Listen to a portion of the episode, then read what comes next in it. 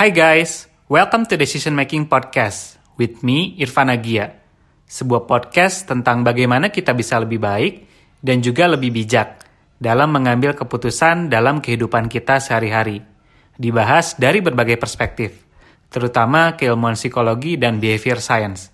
Karena hidup adalah akumulasi dari pilihan-pilihan yang kita ambil. Summary dari setiap episode di podcast ini akan selalu gua share di fitur Insta Stories. Jadi nanti bisa cek aja di Instagram at irfan underscore agia. Nah, di episode ke tiga puluh sembilan ini kita bakal bahas topik tentang cancel culture, gitu ya. Nah, apa sih sebetulnya cancel culture ini? Dan gue yakin teman-teman sendiri juga pasti pernah melihat gitu ya fenomena ini, terutama di media sosial gitu. Dan kira-kira apa sih implikasinya? Apakah cancel culture itu baik atau buruk, dan gimana seharusnya kita menanggapinya, itu bakal kita coba bahas di topik uh, episode podcast kali ini. Nah, sebenarnya secara sederhana, apa sih cancel culture itu? Itu adalah suatu budaya atau suatu uh, effort gitu ya, untuk tanda kutip membuang seseorang gitu ya, dari citra baiknya di mata publik gitu. Jadi uh, sama halnya kita, misalnya contohnya ngefollow seseorang terus kita cancel gitu ya.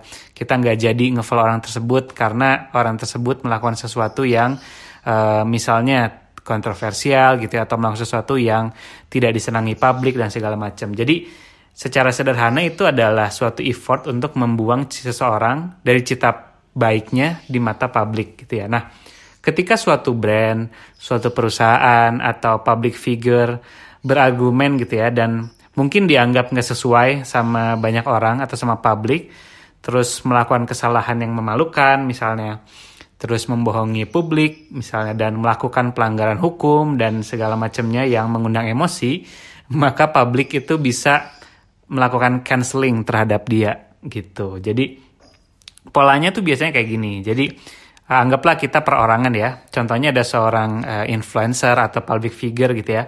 Dia melakukan atau mengatakan sesuatu yang banyak orang menganggap itu tuh ofensif gitu ya, dan itu tuh problematik, dan kemudian publik akhirnya merespon gitu ya di media sosial, dan ini tuh udah kayak snowball effect gitu ya, efek bola salju. Satu nge-retweet, terus orang lain ngelihat, nge-like, nge-komen gitu ya, terus gitu. Jadi ada efek bola saljunya makin lama makin gede, sampai pada akhirnya tuh ada yang menyerukan kalau si orang ini tuh udah pantas untuk di-cancel gitu ya. Oke, okay, sorry, you're cancelled gitu ya. Dan bisa aja itu diartikan ajakannya untuk uh, mematikan karir dia gitu ya. Ataupun uh, melimit pengaruh dari public figure tersebut gitu ya. Nah, macam-macam caranya. Ada yang misalnya ngajak buat memboikot karyanya dia gitu ya. Atau ada yang bahkan minta hukuman ke apa? pihak yang berwajib gitu ya, minta pertanggungjawaban dari mereka dan segala macam. Jadi banyak hal yang bisa terjadi ketika cancel culture ini udah mulai ter, uh, bermain gitu ya. Nah, kita juga banyak melihat di beberapa minggu terakhir gitu ya, kita juga sempat mendengar ada case tentang suatu brand financial planning gitu ya, yang akhirnya di-cancel karena ternyata ada beberapa kasus yang sekarang masih didalami ya sebetulnya.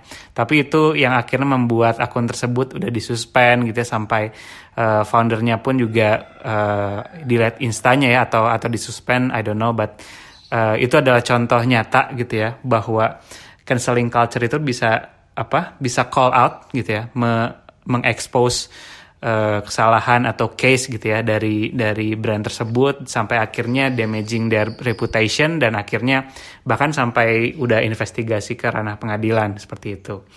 Terus juga di masa COVID sekarang kita juga banyak ngelihat lah ya gitu ya, ada beberapa public figure yang dianggap menyebarkan misinformasi terkait COVID ini, virus ini seperti apa gitu, dan terutama progres sampai kapan vaksin dan obatnya gitu ya. Jadi kita juga banyak melihat uh, influencer-influencer atau seseorang yang akhirnya di di cancel gitu ya, gara-gara uh, perilakunya ataupun uh, cuitannya gitu ya di sosial media.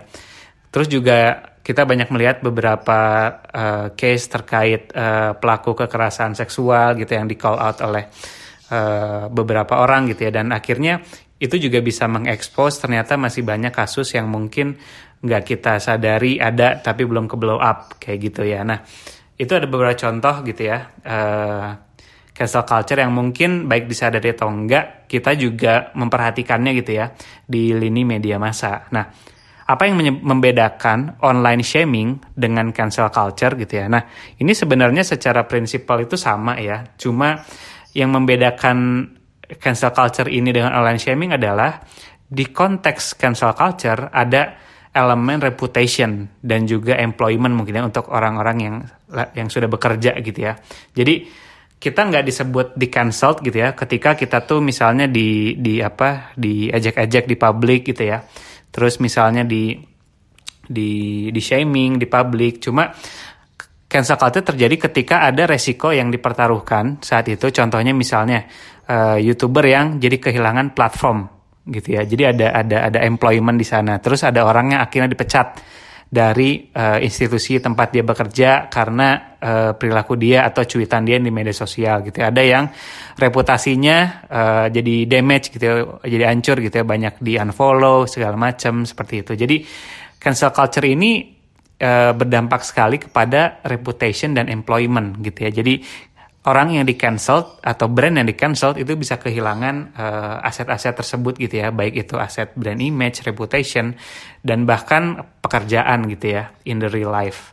Seperti itu. Nah, uh, however sebenarnya uh, di dunia ini gitu ya memang betul nggak ada tempat di society kita di mana kita bisa melakukan atau mengatakan apa yang kita inginkan gitu ya, uh, terserah kita, seenak kita gitu ya, dan kita expect tetap bisa menjaga reputasi kita gitu ya. Of course pasti ada ada pro dan kontra dari setiap apa yang kita lakukan dan katakan gitu ya.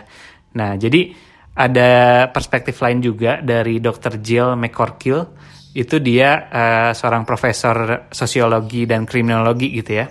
Uh, dia tuh bilang kalau sebenarnya akar dari cancel culture ini tuh udah ada gitu ya selama perjalanan human history gitu ya. Jadi uh, masyarakat atau society itu memang sudah punya sistemnya gitu ya untuk punish people yang behaving outside the norm gitu ya. Jadi uh, society sebenarnya sudah terbiasa ya, entah dalam bentuk apapun itu untuk nge-punish atau memberikan apa ganjaran kepada orang-orang atau anggota di komunitasnya yang berperilaku di luar norma gitu ya, di luar norma atau budaya yang uh, disepakati di sana gitu. Namun kehadiran dari internet dan sosial media ini tuh juga memberikan dimensi baru dan cara baru gitu ya. In the way we cancel uh, that person gitu ya, atau that specific brand kayak gitu. Dan contoh lainnya adalah kita bisa aja di cancel gitu ya for something we we said in complete strangers gitu ya. Contoh misalnya kita nge-tweet apa gitu ya, dan itu kan sebenarnya kita uh, menuju menunjukkannya itu kepada ruang media gitu ya, di mana uh, a lot of them are complete stranger for us gitu ya. Tapi ketika kita mengupload video, mengup, mengupload tweet gitu ya, atau kita bercanda jokes yang ternyata came out wrong, itu kita bisa uh, internet remembers gitu ya. Jejak digital itu uh, memang kejam gitu ya, dan dan itu tuh kita bisa di call out oleh complete stranger gitu ya, bahkan yang di luar komunitas kita gitu ya. Kita bisa aja di call out oleh orang-orang di luar negeri gitu yang kita nggak tahu siapa, nggak pernah nggak pernah kenal juga gitu ya, tiba-tiba nemu tweet kita atau nemu post kita yang offensive, kita di call out, itu sangat memungkinkan gitu ya. Jadi internet dan sosial media ini tuh memberi dimensi baru untuk society punishing people yang dipersepsikan behaving outside the norm gitu ya. Nah eh uh, dengan cancel culture ini juga kita banyak melihat tagar-tagar kayak is over party gitu ya. Jadi siapa is over, is over gitu, is cancelled gitu ya. Jadi yang salah satu case juga terkait hashtag is over ini juga adalah Jimmy Fallon ya. Jadi Jimmy Fallon ini dia uh, apa? Dulu sempat uh, ada video terkait dia yang uh, pakai berpenampilan blackface gitu ya. Jadi blackface ini artinya dia mewarnai apa uh, wajahnya gitu ya dengan dengan dengan hitam gitu ya. Uh, dia waktu itu imitating Chris Rock gitu ya. Nah terus uh, ketahuan gitu ya, ada ada beberapa orang yang nge-highlight video tersebut, padahal itu udah lama gitu ya. Bahkan dari sumbernya tuh bilang did this twenty years ago gitu ya. Jadi twenty years ago itu si Jimmy Fallon pernah melakukan hal itu, which is udah lama banget gitu ya. Dan ada orang yang brought up uh, apa video tersebut akhirnya viral lagi dan akhirnya meng-accuse si Jimmy Fallon itu nggak sensitif terhadap black culture gitu ya, uh, dan segala rasism dan segala macam. Jadi uh, bahkan si Jimmy Fallon ini akhirnya sampai apa meminta maaf gitu ya, apologize writing on on his Twitter gitu ya. It was a terrible decision gitu ya saat itu dan very sorry. Gitu. Nah. Uh, McCorkill juga uh, tadi ya yang profesor yang sosial kita juga bilang kalau kita ini quick to cancel gitu ya, but not so quick to forgive gitu ya, dan dan atau juga believe kalau people can learn from mistakes gitu ya. Jadi once kita udah call out someone, udah canceling someone gitu ya, dan orang itu udah apologize dan juga udah uh, minta maaf segala macam, terkadang kita udah sulit gitu ya, sulit untuk memaafkan, memaafkan orang tersebut gitu. Nah, kenapa bisa kayak gitu? Nanti kita akan bahas di di sesi-sesi akhir ya, terkait psychological aspect behind behind that gitu. Nah, sekarang kita akan bahas siapa aja sih yang bisa kena cancel ini gitu ya. Nah, umumnya seseorang itu bisa kena cancel karena perbuatan atau perkataan dia yang berkaitan dengan misalnya Uh, topik sexuality atau sara gitu ya, suku, agama, ras, antar golongan, uh, ataupun juga bisa karena misalnya suatu public figure itu berseteru gitu ya, atau punya tweet war atau uh, bertengkar sama public figure lain yang melibatkan penggemar mereka gitu ya. So uh, other than that sebenarnya it can happen to anyone gitu ya, baik itu diri gue sendiri gitu ya ataupun teman-teman yang dengar juga gitu, meskipun skalanya tentu berbeda-beda ya, skala impactnya. Jadi you don't have to be uh, public figure atau political figure untuk bisa di cancel out gitu ya, to be publicly same gitu ya. Everyone on internet itu is not immune to this gitu, jadi it can happens to anyone including us gitu ya. Ah, tapi mungkin uh, gue kan gak pernah ngomong atau nge-tweet atau nge-post yang aneh-aneh gitu ya. Mungkin kita ngerasa kayak gitu, tapi mungkin sekarang kita udah lebih bijak gitu ya, udah lebih bisa menahan diri, udah bisa lebih wise lah dalam memanage presence kita di sosial media atau apapun yang kita katakan di sosmed. Cuma bagaimanapun juga, gimana kalau ada tweet kita atau uh, post kita mungkin di lima tahun lalu atau sepuluh tahun lalu gitu ya, uh, yang ternyata tidak sesuai dengan norma yang kita jalani sekarang gitu ya. Mungkin di lima atau sepuluh tahun lalu uh, saat itu belum terekspos gitu ya, atau mungkin belum dianggap sensitif, tapi ketika masa sekarang gitu ya, uh, itu bisa menjadi tidak sesuai norma dan akhirnya ada yang nge-call out. Itu sangat mungkin terjadi gitu ya. Kayak contoh si kasus Jimmy Fallon tadi aja yang sempat kita bahas gitu ya. Gak jarang ada yang memang berusaha mencari alasan untuk meng-cancel seseorang gitu ya, dengan uh, apa ngeliatin gitu ya dosa, tanda kutip dosa masa lalunya orang tersebut, baik itu berupa foto, video ataupun tweet seperti itu. Jadi uh, be careful because everyone can get affected and can be a victim of the Uh, this cancel culture gitu ya. Nah, sejarahnya tuh gimana sih ini bisa awalnya terjadi gitu ya. Nah, ini sebenarnya dari beberapa sumber yang gue baca, uh, salah satunya ini perspektifnya adalah dari woke culture dan call out culture dulu awalnya. Jadi cancel culture ini tuh bisa dianggap sebagai uh, continuity atau kelanjutan dari woke culture yang Uh, dari beberapa sumber itu secara harfiah woke itu artinya tuh bangun gitu ya, tapi padanan kata yang lebih apa ya yang lebih relevan itu mungkin sadar atau melek gitu ya terhadap beberapa isu. Jadi bisa diartikan orang yang udah woke itu adalah orang-orang yang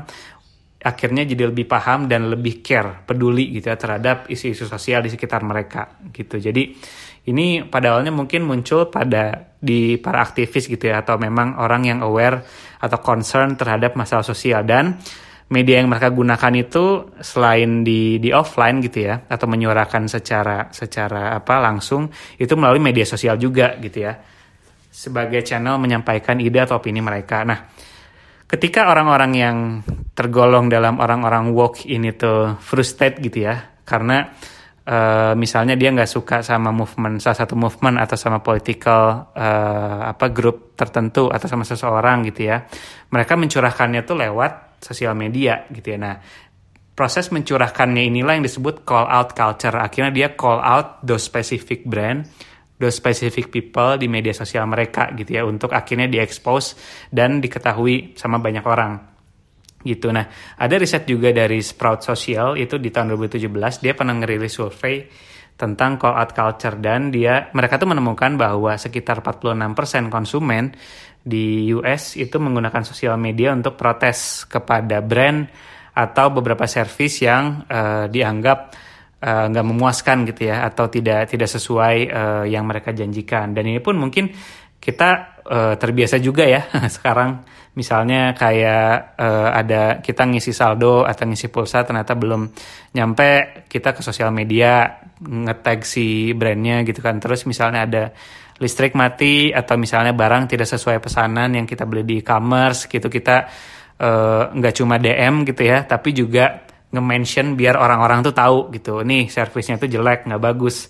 Oke, nah itu ada salah satu contoh call out gitu ya. Nah, setelah misalnya ketika kita call out, uh, brand tersebut atau orang tersebut itu tidak merespon atau tetap behaving like they used to be, beberapa orang akan literally meng-cancel orang tersebut atau brand tersebut gitu ya. Bentuknya macam-macam. Bisa misalnya itu nge apa berhenti pakai produk mereka gitu ya. Terus ngasih bad word of mouth ke orang-orang gitu ya. Nah, gimana kalau misalnya konteksnya orang gitu ya yang yang kita cancel gitu ya.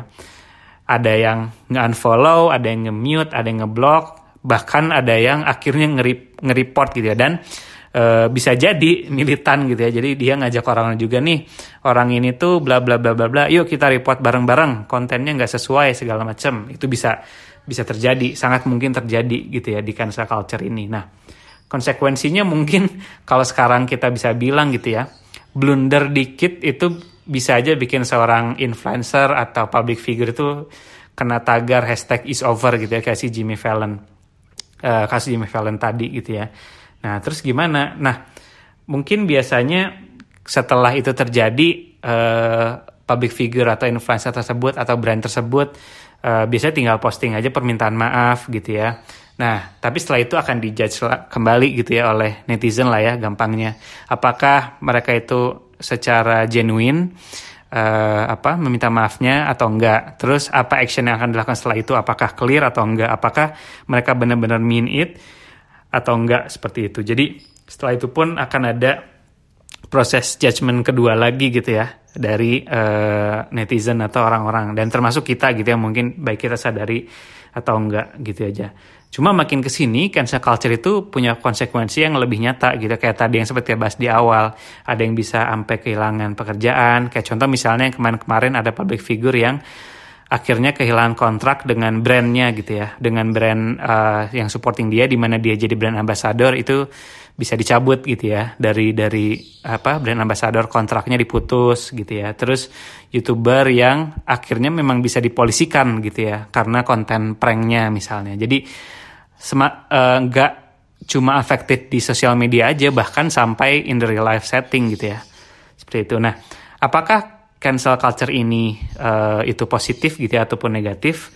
Dan memang ini masih menjadi perdebatan pro dan kontra juga ya. Nah, sekarang kita bahas dari sisi kontranya gitu ya. Jadi ini tuh akan menjadi pertanyaan kembali bahwa cancel culture ini, apakah ini tuh sarana justice gitu ya, keadilan sosial, akhirnya kita bisa mengekspos seseorang yang melakukan salah dan akhirnya mendapatkan hukuman yang sepantasnya, atau ini justru jadi Uh, apa weapon untuk mengintimidasi secara massal gitu ya, gitu. Jadi uh, bahkan ada beberapa sentimen juga gitu ya, orang-orang yang tanda kutip woke ini gitu ya, itu sering dianggap cuma ikut-ikutan aja gitu ya, cuma nimbung-nimbung aja, memperkeruh suasana aja, dan dituding itu cuma sebagai apa aktivisme yang performatif doang gitu ya, biar dianggap kelihatan ter- lebih lebih apa ya lebih educated, lebih well educated, lebih pintar gitu ya dibanding orang lain, karena mereka itu ikut komen di isu tersebut gitu ya. Nah, sedangkan ya itu tadi, si cancel culture ini juga banyak yang masih menganggap bahwa ini tuh adalah online shaming gitu ya, alias mempermalukan muka orang eh, orang di, di di muka umum gitu ya. Jadi sebenarnya secara positif itu bisa disebut sebagai bentuk demokrasi di media sosial gitu ya, di mana kita punya freedom of speech, kita punya platform, punya suara, punya hak untuk mengungkapkan apa yang kita rasakan, atau mungkin mengekspos kejadian yang banyak nggak di cover sama media gitu, atau sarana meminta pertanggungjawaban. Cuma ini juga bisa jadi double edged sword gitu ya, di mana jadi pedang bermata dua gitu ya. ini juga bisa jadi disetir juga nih untuk mendiskreditkan suatu pihak secara massal gitu ya. Jadi kita bisa aja targeting specific people atau brand gitu ya untuk akhirnya di-cancel gitu ya. Jadi bisa jadi uh, apa uh, ajang untuk mendiskreditkan juga gitu. Ini mudah banget disetir gitu ya, topik-topik yang sensitif gitu. Jadi uh, dan bahkan juga nggak nggak sedikit yang call out dan cancel culture itu untuk hal-hal yang sifatnya tuh tanda kutip receh ya. Ini tuh receh banget, kayak misalnya ada ada selebgram yang ngomong sesuatu yang sebenarnya nggak penting-penting amat gitu ya, mungkin secara ejaan gitu ya, mungkin secara pronunciation itu nggak nggak jelas gitu ya, atau atau typo atau apapun itu, dan atau mungkin jadi ajang tempur tanda kutip antar fans versus haters gitu aja kan. Juga sebenarnya untuk publik yang nggak related atau yang nggak interested sama topik tersebut juga nggak nggak penting-penting amat gitu kan. Seperti itu. Jadi ada perspektif lain juga dari Lisa Nakamura. Ini adalah profesor di Michigan University gitu ya. Dia tuh study digital media's connection terhadap race, gender, and sexuality. Nah, dia tuh bilang kalau si cancellation ini tuh bisa jadi bentuk cultural boycott gitu ya untuk certain celebrity, brand, or company gitu. Dan dia juga menegaskan bahwa sebetulnya nobody deserve to be defined by the worst mistakes they ever made gitu ya. Jadi uh, kita tuh tidak di- deserve untuk di-define karena kesalahan-kesalahan yang kita buat di masa lalu gitu ya. Apalagi yang mungkin kesalahannya udah kita lakukan di masa lalu banget gitu, udah lama banget gitu. Karena kayak yang tadi sempat dibahas, ada istilahnya tuh doxing gitu ya. Mungkin teman-teman uh, masih belum familiar terhadap doxing ini. Doxing ini adalah suatu apa? Suatu effort untuk kita tuh ngeriset gitu ya, atau mencari-cari informasi yang sebenarnya tuh private gitu ya. Private information, dan kita posting ke online, kita expose gitu ya. Tanda kutip dosa masa lalu orang tersebut atau brand masa, brandnya tersebut gitu ya. Pernah nge-tweet apa atau pernah nge-post apa. Kita secara apa secara intentional itu uh, ngeriset gitu ya. Waduh, dulu dia sempat nge-tweet apa nih segala macam. Nah, akhirnya kita posting, dan mungkin uh, most of it adalah private information gitu. Nah, uh, former Presiden U S juga, Barack Obama juga sempat nih nge- mengkritisi tren cancel culture ini gitu ya. Di interview ter- mengenai youth activism di Obama Foundation Summit gitu. Dia tuh bilang kalau uh, movement ini tuh this is not this is not an activism gitu ya.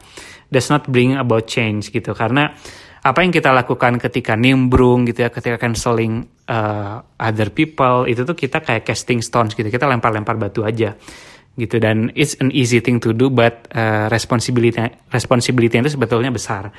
Seperti itu. Dan bahkan uh, banyak sekali lapisan-lapisan uh, masyarakat gitu ya, yang pengen canceling the cancel culture gitu ya. Jadi dari dari industri akademisi, novelis, sama jurnalis itu sempat uh, menyuarakan uh, apa pendapat mereka gitu ya, sampai bikin surat terbuka dan petisi untuk menolak si cancel culture ini. Beberapa nama yang mungkin uh, kita familiar itu kayak penulis uh, Harry Potter gitu ya, J K. Rowling gitu. Itu Uh, ikut mendukung petisi-petisi tersebut gitu ya untuk uh, canceling the cancel culture. Margaret Atwood gitu ya, sama Malcolm Gladwell juga memberikan dukungannya kayak gitu. Dan juga kalau dunia akademisi mungkin untuk yang psikologi gitu ya, pernah dengar dengar Noam Chomsky gitu ya gitu. Terus uh, banyak banget sebenarnya dari sisi akademisi gitu ya, teman-teman bisa search juga gitu ya terkait berita tersebut. Jurnalis juga, sampai si Elon Musk itu pernah nge-tweet cancel the cancel culture gitu ya gitu, karena mereka menganggap juga bahwa ini tuh bisa merugikan kehidupan demokrasi itu sendiri gitu ya, karena bisa membuka debate dengan akhirnya kita meng-cancel orang tersebut rame-rame gitu ya. Nah, sekarang kita coba bahas apa sih Uh, the psychology of cancel culture gitu ya. Apa sih yang terjadi gitu ya di balik uh, inisiasi cancel culture ini? Sebetulnya ada dua dua perspektif ya untuk kita bahas, dari sisi identity, teori mengenai identitas, dan juga teori dari status gitu. Jadi kalau di psikologi itu ada teori namanya social identity theory gitu ya. Dan itu tuh artinya uh, it suggests that our sense of identity is shaped by the social groups we belong to gitu ya. Jadi kita tuh membentuk uh, sense of identitas kita itu dari uh, dan dibentuk dari social group yang uh, kita tergabung atau terafiliasi dengannya gitu. Contoh gampangnya misalnya kalau gua itu sering sepedahan gitu ya tiap hari, I will identify with a group of uh, apa uh, komunitas sepeda gitu misalnya, kayak gitu. Nah, di digital world saat ini gitu ya, di mana internet itu mengubah segalanya dari perspektif media gitu ya, media sosial. Nah, social identities kita tuh dapat mudah banget kita bentuk melalui jari kita gitu ya, fingertips kita, dari dari siapa yang kita follow gitu ya, dari dari tweet kita, dari post-post kita gitu ya, itu menunjukkan uh, identitas kita tuh pengen dipersepsi sebagai apa sih gitu. Dan kita juga bisa represent our social identity via misalnya emoji gitu ya, kita punya emoji uh, dengan warna kulit kita gitu ya, terus uh, gaya rambut kita, warna rambut kita dan segala macam. Terus ada emoji flag of country gitu ya, dan kita udah traveling kemana aja, zodiac signs gitu ya, apakah lu apa Virgo atau segala macam. Itu juga sebenarnya salah satu cara untuk menunjukkan identiti kita gitu. So we express ourselves gitu ya by following those who embody our identity, seperti itu. Jadi ini adalah ekspresi dari identitas kita gitu ya. Nah, ketika kita follow someone atau influencer atau menggunakan produk dari company yang share our values gitu ya, we are expressing our identity by aligning ourselves uh, to uh, with them gitu ya. Jadi kalau kita suka outdoor, kita pakai brand menunjukkan, kalau kita pengen menunjukkan kita suka outdoor, kita pakai brand-brand yang uh, related sama brand-brand outdoor gitu ya. Kalau kita suka sama olahraga apa tertentu, kita tergabung dengan komunitasnya dan kita menunjukkan aktivitas kita. Terus misalnya kita ada public figure yang kita suka gitu ya, entah dia share value kita atau misalnya karena atraktif, kita like atau kita komen atau kita share post dia gitu ya, atau karena dia smart gitu kan. Dan segala macam itu sebenarnya salah satu cara we're stating to the world, this is me gitu ya, I'm the kind of person who likes going outdoor gitu ya, uh, my role model itu siapa gitu ya, uh, influencer yang gue suka itu siapa, my values adalah apa, et cetera gitu. Everything and everyone we share or post itu juga sebagai suatu signal gitu ya terhadap social identity kita gitu. Nah, ini akan berjalan lancar ketika gitu ya, selebriti atau public figure atau brand yang kita gunakan itu memang align dan sharing uh, the same values.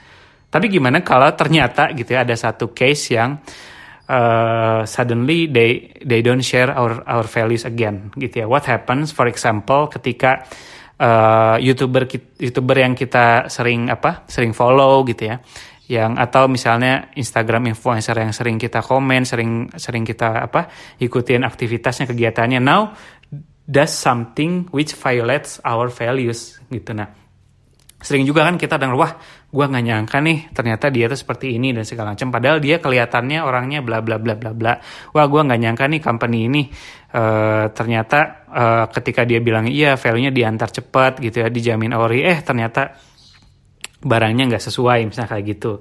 Nah, itu akan terjadi kalau di psikologi namanya cognitive dissonance theory gitu ya. Kenapa? Karena kita sebagai manusia, kita tuh punya drive untuk to be consistent gitu ya. Ketika ada sesuatu yang membuat kita tidak konsisten gitu ya, kita share share the same value sama si A, tapi ternyata si A suddenly tidak merepresent our value. Nah, ada dua outputnya gitu ya ketika ini terjadi.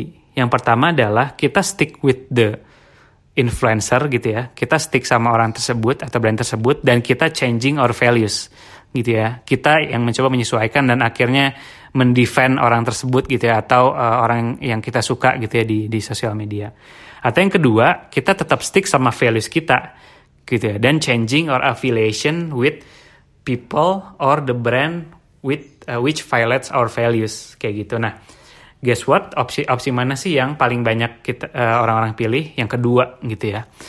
Ini akan akan menjadi berbeda ketika kita levelnya tuh udah cult ya.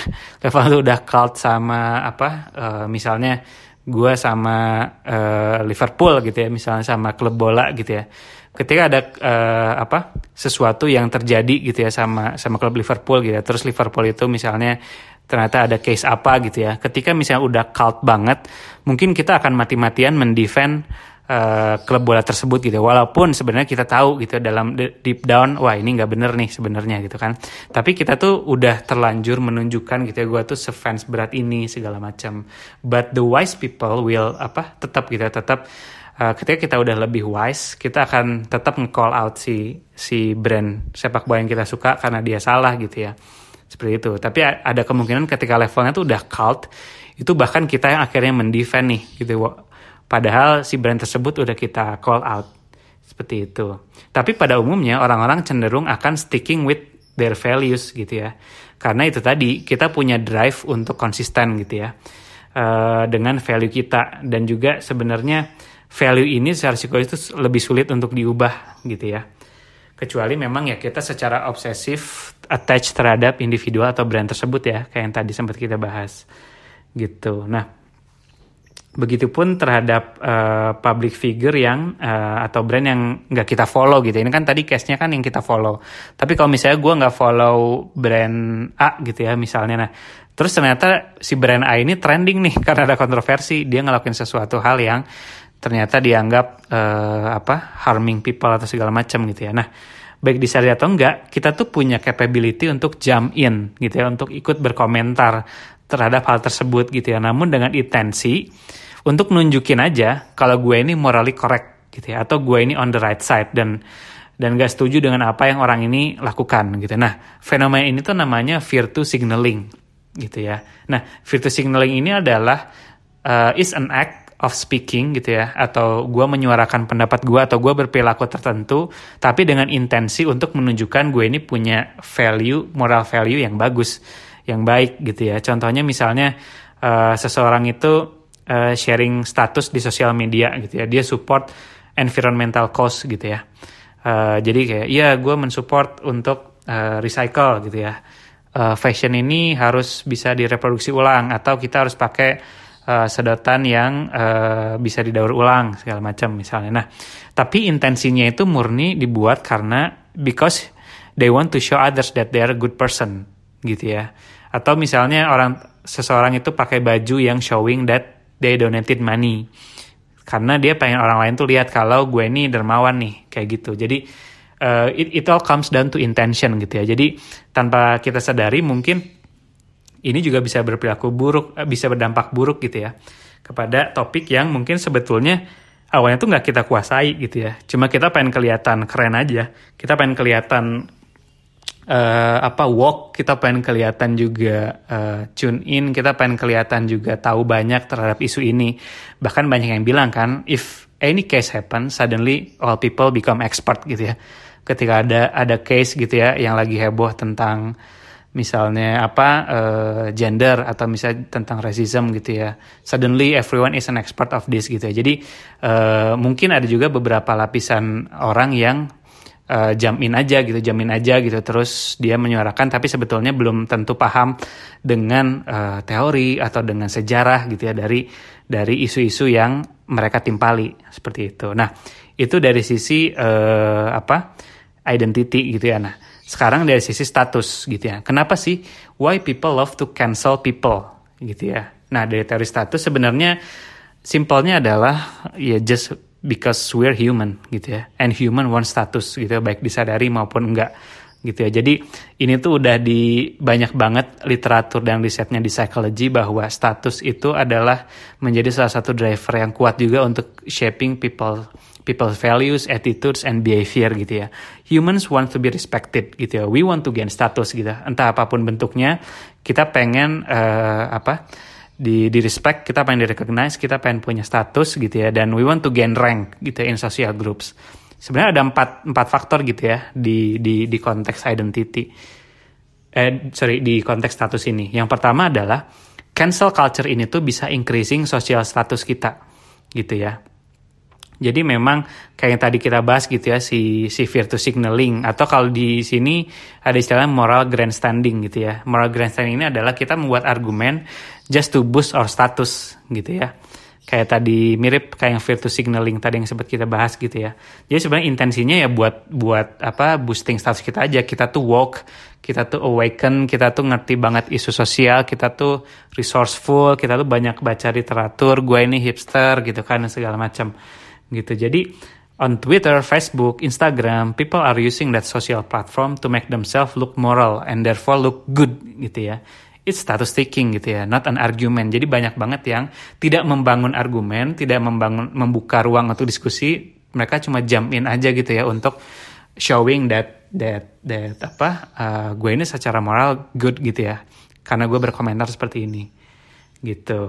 Nah, apakah kita bisa tahu kapan sih seseorang itu tuh melakukan virtue signaling atau moral grandstanding tadi? Nah, ini adalah part ketika ini menjadi tricky gitu ya, karena ini tuh sulit sulit untuk di di apa di dibaca gitu ya, karena it all comes down to intention gitu ya, levelnya tuh intensi dalam diri orang tersebut gitu ya. Uh, mungkin ada, ada dua dimensi ya. Satu dimensi mungkin orang itu pengen jadi contoh gitu ya, jadi exemplar untuk grup mereka gitu ya. Uh, ada juga yang memang melakukan ini untuk shaming atau attacking people to make others look bad gitu ya. Nah, ini akan uh, nyambung ke poin kedua gitu ya. Kenapa dari sisi status cancel culture ini tuh uh, disukai oleh orang-orang, yaitu yang kedua, cancel culture tuh reduce the social status of the enemies gitu ya. Kalau ada orang yang gak kita suka, grup yang kita gak suka, misalnya secara politik gitu, wah kebetulan nih dia lagi blunder gitu kan, kita jamin lah gitu untuk ngelakuin cancel culture itu. Jadi uh, sebenarnya dari sisi activity itu ada dua cara gitu ya untuk kita menaikkan status kita gitu ya. Uh, salah satu caranya adalah dengan melakukan sesuatu yang baik gitu ya, atau one approach to elevation the status is to do something good. Nah, cuma doing something good ini tuh require effort gitu ya, dan juga mungkin ada kemungkinan untuk gagalnya gitu. Tapi opsi kedua gitu ya, yaitu the another option exists, which is broadcasting the bad behavior of others gitu ya. Ini works gitu ya, karena akhirnya status kita bisa lebih tanda kutip naik karena kita Uh, dragging uh, other people down gitu ya. Ya udah uh, kita expose aja gitu ya uh, bad behavior atau bad attitude atau bad values dari tanda kutip musuh kita atau orang atau grup atau company yang gak kita suka seperti itu. Jadi cancel culture itu bisa reducing social status dari enemy kita gitu. Nah, poin ketiga adalah cancel culture ini memperkuat social bond kita gitu ya.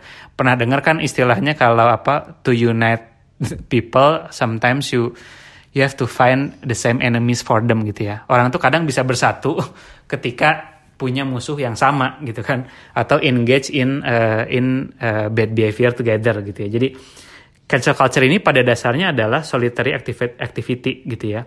People enjoy doing this for a common purpose gitu ya. Uh, jadi mereka tuh me- mendapatkan satisfaction, kita mendapatkan satisfaction uh, dari bareng-bareng coming together. Banyak banget orang yang punya pemikiran sama kayak kita, nggak suka sama apa, sama topik ini, sama aspek ini gitu ya, against uh, the specific influencer, specific public figure, atau specific brand gitu ya. We enjoy the sense of solidarity it provides gitu ya. Wah, ternyata banyak yang R T nih, ternyata wah viral segala macam kan. Nah, kita secara nggak sadar ngedrive satisfaction dari situ gitu. Jadi again, pada dasarnya cancel culture ini is a collective activity gitu. Dan poin terakhir yang keempat, cancel culture ini producing fast reward. Reward yang kita dapatkan itu cepat banget gitu ya. Karena untuk canceling people, canceling brand, itu kayak bahkan bisa cuma butuh sejam atau dua jam gitu ya. Mulai viral segala macam, atau cuma butuh satu dua hari. Itu tuh kita bisa lihat langsung dampaknya gitu ya. It's a very fast reward gitu ya. Dimana kita tuh craving for uh, uh, instant recognition atau instant result. Kayak gitu. So, Uh, it all comes down to our summary gitu ya. Jadi cancel culture ini apakah yes atau no gitu ya. Nah, sebetulnya cancel culture ini pada akhirnya udah jadi bagian dari kehidupan uh, media sosial kita gitu ya. Dan gue rasa dampaknya dan praktik-praktiknya nggak akan hilang dalam waktu dekat sih. Jadi sebenarnya apakah itu perlu dipertahankan atau enggak, sebenarnya itu sangat relatif ya menurut gue. Karena sifatnya itu kasuistik, jadi semua itu harus dilihat kasus per kasus gitu ya, dan nggak bisa disamaratain gitu ya, karena bisa jadi cancel culture ini tuh back backlash gitu ya, ternyata orang yang kita cancel gitu ya, uh, ternyata nggak terbukti gitu ya melakukan hal tersebut kayak gitu. Jadi penting banget untuk dilihatnya kasus per kasus gitu. Jadi cancel culture ini tuh bisa jadi alat perubahan yang positif gitu ya, change maker yang positif kalau niatnya memang Uh, bertujuan beralasan. Kayak contohnya misalnya kayak kemarin uh, Vogue, majalah Vogue U S ya, karena di, dia di cancel atau di call out karena kurang merepresent talent-talent uh, kulit hitam gitu ya. Jadi baik dari sisi modelnya atau fotografer. Jadi uh, sampai balas, balasannya tanda kutipnya itu orang-orang bikin tantangan Vogue Challenge gitu ya, kayak gitu. Nah, gimana kalau orang-orang yang di-cancel karena kesalahan masa lalu gitu ya. Nah ini yang sempat gue bahas juga, ini perlu kita hati-hati banget gitu ya. Kayak contohnya mungkin uh, si ini ya, uh, Rich Brian gitu ya. Karena dulu semp- kan sempat diangkat, uh, dulu kan dia uh, namanya kan bukan Rich Brian gitu ya, tapi Rich Chiga gitu ya. Dimana itu tuh dianggap ofensif gitu ya, karena terkait dengan uh, apa race tertentu gitu. Nah, dan di kasus ini pun terkait nama, si Brian sendiri itu udah ngakuin gitu ya kekeliruannya dia, dan sekarang dia udah berubah gitu, berubah namanya tuh jadi Rich Brian kan gitu, karena dia beralasan waktu itu ketika pakai Rich Chiga dia nggak nyangka gitu bisa sesukses sekarang gitu, dan dulu kan dia cuma iseng kan uh, apa uh, bikin konten-kontennya gitu, jadi itu, dan itu pun tweet lama dia gitu si si Rich Chiga ini. Nah, dengan bertambahnya apa pengalaman dia, usia dia gitu ya, jadi uh, seseorang juga gue believe itu bisa berubah jadi lebih baik gitu. Jadi uh, somehow gue ngerasa uh, terkait call out doxing ini gitu ya, karena masa lalunya tersebut uh, agak injustice juga sih kalau kita nge-cancel seseorang karena masa lalu yang mungkin mereka belum paham, dan mungkin sekarang mereka emang sudah lebih better gitu ya. So uh, the question is, apakah cancel culture ini a force for good atau digital witch hunt gitu ya?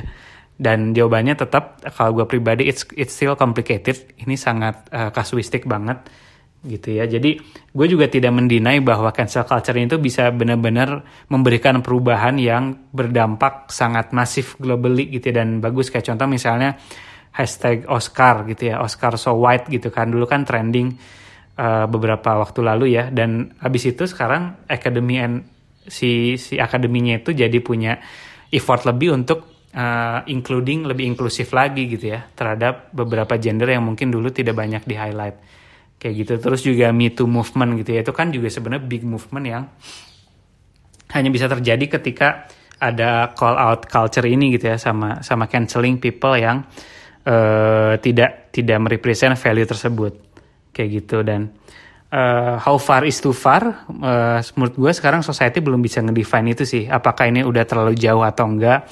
I think uh, it's still grappling gitu ya, uh, definition of too far on on this internet era gitu ya, karena everything can go too far gitu ya. Even free speech juga bisa go too far gitu ya. Jadi uh, gue sendiri gak bisa propose uh, definite solution gitu ya, apakah cancel culture ini worth to keep gitu ya, atau enggak sih, ini ini baik negatifnya, enggak enggak juga gitu ya. Jadi uh, gue lebih ngebalikin ke kita semua gitu ya, uh, bahwa setiap apapun yang kita lakukan, kita tweet di sosial media, we need to very very very very very careful gitu ya. Uh, yes, there's a freedom of speech gitu ya, dan orang-orang tuh should be allowed to voice their opinions gitu ya. Tapi ketika voice kita itu causing harm, we do need to address that harm gitu ya. Jadi balik lagi seperti pedang bermata dua, double edged sword. Cancel culture ini tuh bisa berfungsi sebagai alat keadilan sosial gitu ya, dan juga sekaligus bisa jadi senjata untuk intimidasi massal gitu. Just always remember, be mindful about everything you said and you share on internet gitu ya. Be mindful and what kind of impact that you will bring gitu ya. Bahkan gue akan bring up lagi old proverb gitu ya, yang mungkin dulu sering kita dengar, yaitu mulutmu adalah harimaumu gitu ya. So be careful. Oke, okay, uh, I think itu aja untuk episode kali ini, dan episode selanjutnya gue bakal bahas topik tentang storytelling gitu ya. Nah ini akan menarik banget. Uh, gue berharap kita bisa uh, ketemu lagi atau di, di episode selanjutnya ke empat puluh. Sampai jumpa di episode ke empat puluh. Kalau ada request atau masukan tentang feedback atau input, boleh email atau message gue di Instagram at irfan underscore agia gitu. Nah, kalau teman-teman ngerasa topik-topik di podcast ini berguna atau memberi wawasan baru buat teman-teman, please share it to others. Bisa bagikan link konten podcast ini di Instagram juga boleh gitu ya. So, sharing is caring. Thank you everyone for listening and see you in the next two weeks.